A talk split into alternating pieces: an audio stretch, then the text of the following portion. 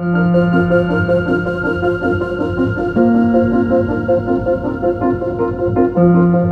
am Sara Marinelli, and this is Letters to Italy. In this series, I speak with Italian expats in the Bay Area at the time of coronavirus. How has the pandemic reshaped our lives and our relationship to Italy? If there has ever been a time to look back on our choices and ask the question, where is home? It is now.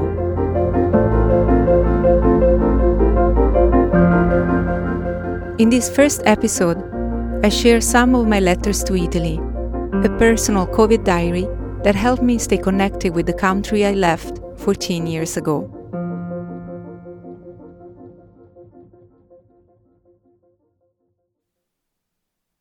Today I got my first shot of the COVID 19 vaccine. It's March 3rd, 2021, and while driving to the vaccination center, I felt excited. I put a nice dress on and even makeup under my mask. For me, it was a special day. Soon after the injection, as I sat for half an hour in the observation section, I took in the scene around me. I saw hope and relief and efficiency coupled with kindness, and I was moved. I couldn't help thinking of my family. My over 70 year old mother, suffering with a respiratory disease, has not received the vaccine yet and is waiting for a home visit that never comes. I alternate between hope and discouragement. The Italian news speaks again and again of lockdowns throughout the country, cases on the rise, the healthcare system under pressure, and a slow vaccination plan. I trust that there is truly that light at the end of the tunnel, as everyone keeps saying, including me, and that I can travel to Italy soon. In June, it will be two years since my last visit. I mark the calendar for my second dose, and I think of a year ago, when it all began.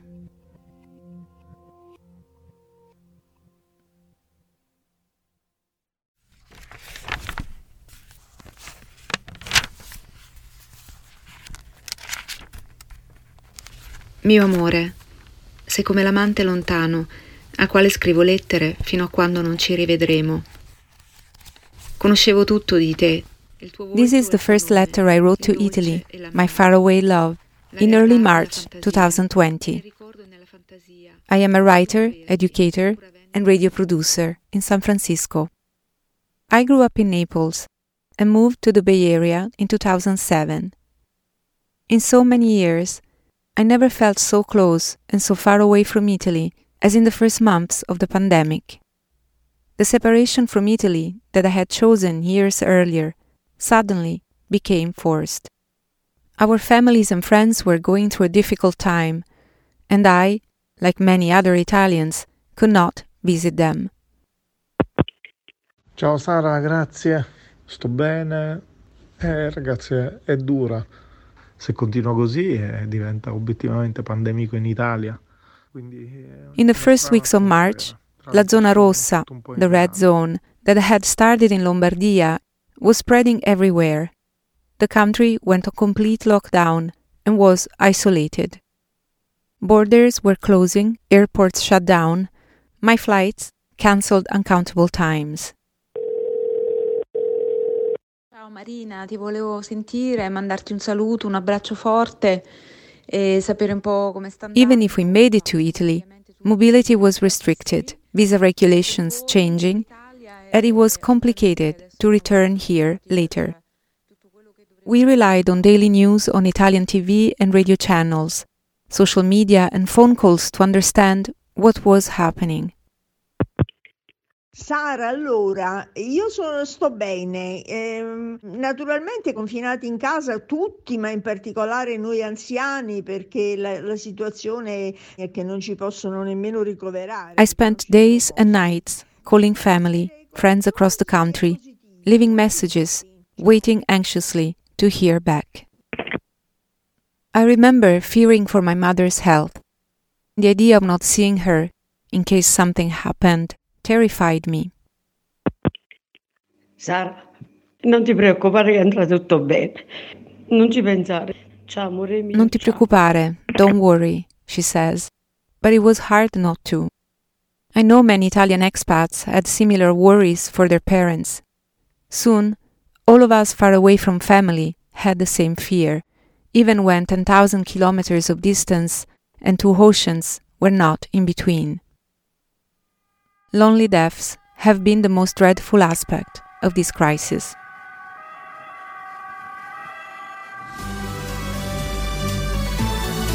RAI GR3 73.880 positivi, 3.815 in più. Il totale arriva a oltre 13.000. I morti sono ancora tanti, 756, ma ieri erano By the end of March, the count was 100,000 cases, 13,000 people deceased, of which almost 100 doctors. Nelle ultime due settimane sono state 350 le salme portate via da Bergamo per essere cremate al Cities like Bergamo, Brescia, were in a state of shock for their losses. abbiamo superato i i mille in questo mese. In a country filled with churches, it struck me that there were no funeral bells ringing, only silence and no time to grieve.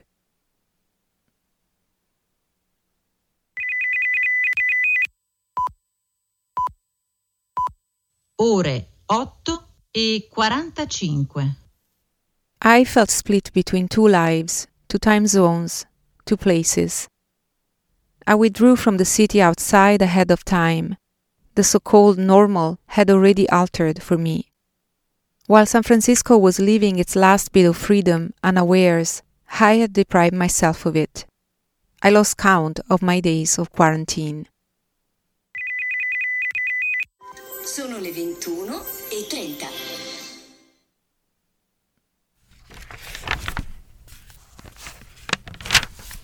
Cara Italia, nove ore di fuso non sono niente. Se dormo di giorno e so sveglia di notte, sono in sincronia perfetta. Dear Italy, nine hours of time difference are nothing. If I sleep during the day and stay awake at night, I am in perfect synchrony with you. In this overturned time, I can live the dream and the nightmare of being in Italy. I am sure you've all seen those images of Italy in the first lockdown, when COVID 19 was yet to become a global pandemic. The aerial views of piazzas and churches, the quiet and clean Venice canals, the small towns and the big cities all seeped into my dreams. I would wake up displaced, with vivid memories of people, places, moments I had forgotten, and I longed for all that I had left.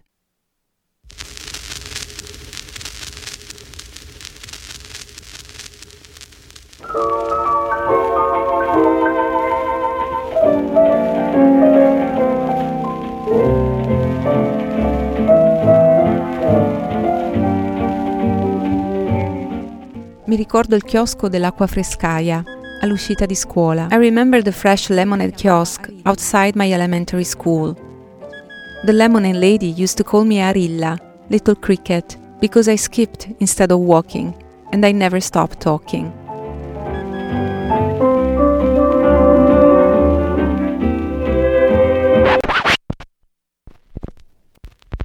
You should know that I don't allow myself to be a very nostalgic person.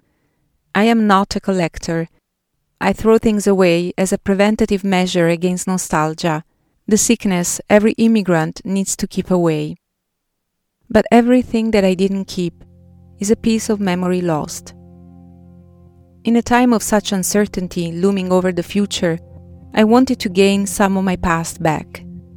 I wanted to remember who I had been and where I come from, what brought me to the present moment in which I felt unsure on how to keep going. I felt the urge to be a keeper, to document. This was not a year to forget, as so many people have said. This is how Letters to Italy came to be. I began keeping a daily journal and an audio diary, like I had not done in years. Every day I would sit at my kitchen table, turn off my devices, and write into the night waiting for the 8:45 a.m. news. After years of writing in English, even the simple fact of writing in my native language was a return home. I filled notebooks with memories, along with thoughts, wishes, fears, and personal prayers. They were my love letters to my culture, my people. My response to the sorrowful postcards from Italy that we received hourly into our screens. Mine were also messages in a bottle to my future self, a tangible proof that I have survived, that I have learned my resilience. I watched how Italians were enduring the strict lockdown, how they found ways to come together in isolation.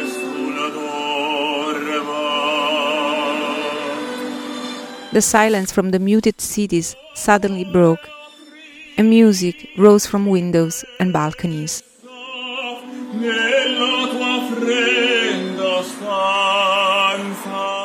When the stay home order started here, I felt trapped in my apartment and I wanted my balcony back.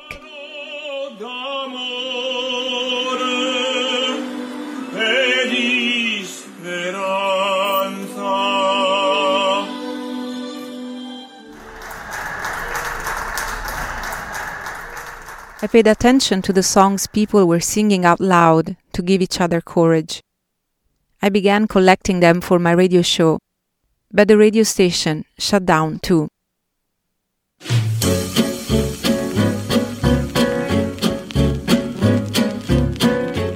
Welcome to Italian Frequency. This is Sara Marinelli, and I'm still recording from my closet in San Francisco during these uh, weeks of shelter in place where we are staying home.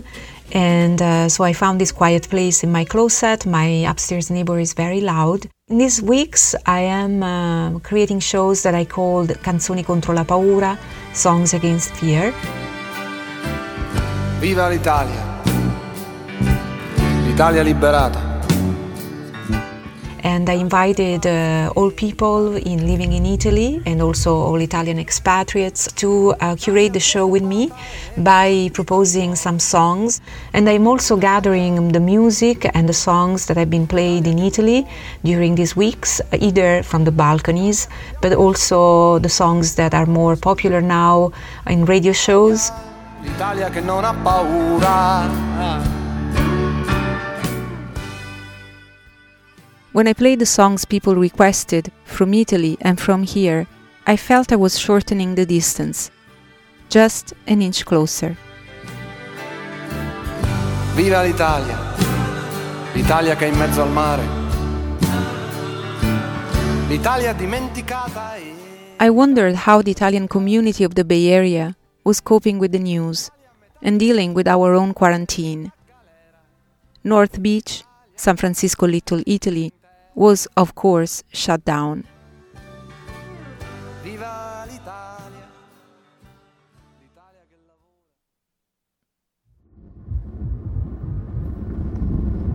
I'm driving in North Beach, Columbus Avenue, and I never seen it so empty.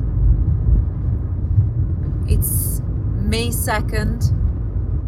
May 6th was the day that shelter in place was supposed to be over, but they extended it until May 31st. And I wonder what's going to happen for all these restaurant owners. I see a lot of them completely covered with wooden boards. Some are open for takeout. I never drive around here. It's always busy and impossible to park and full of life and Italians and good food. Some of these restaurants have been here for a really long time. I've heard of some who had to completely shut down their business and they're not coming back. And they had to close the restaurants that um, they had for many years. Some people left as well.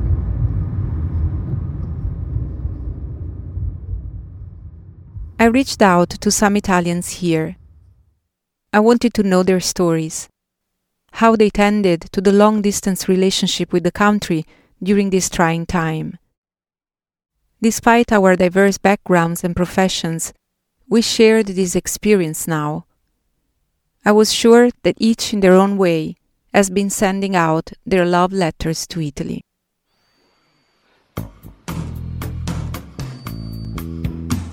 Dear Italy, I hope that you can hear us. Ecco, ci siamo, ci sentite da lì, in questo sfondo infinito siamo, le ombre impressioni. In next segment, I am speaking with Valentina Imbeni, the founder and head of the international school La Scuola, one of the few schools in San Francisco that succeeded in staying open after the first lockdown. I hope you will join me. Trasmettiamo da una casa d'argento.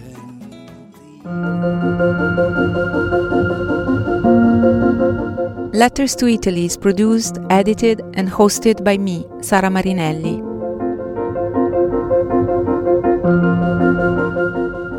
This series was made possible thanks to the support of Comites of San Francisco and the Italian Consulate of San Francisco, with funding from the Italian Ministry of Foreign Affairs and International Cooperation. I am grateful for their support. Thanks for listening.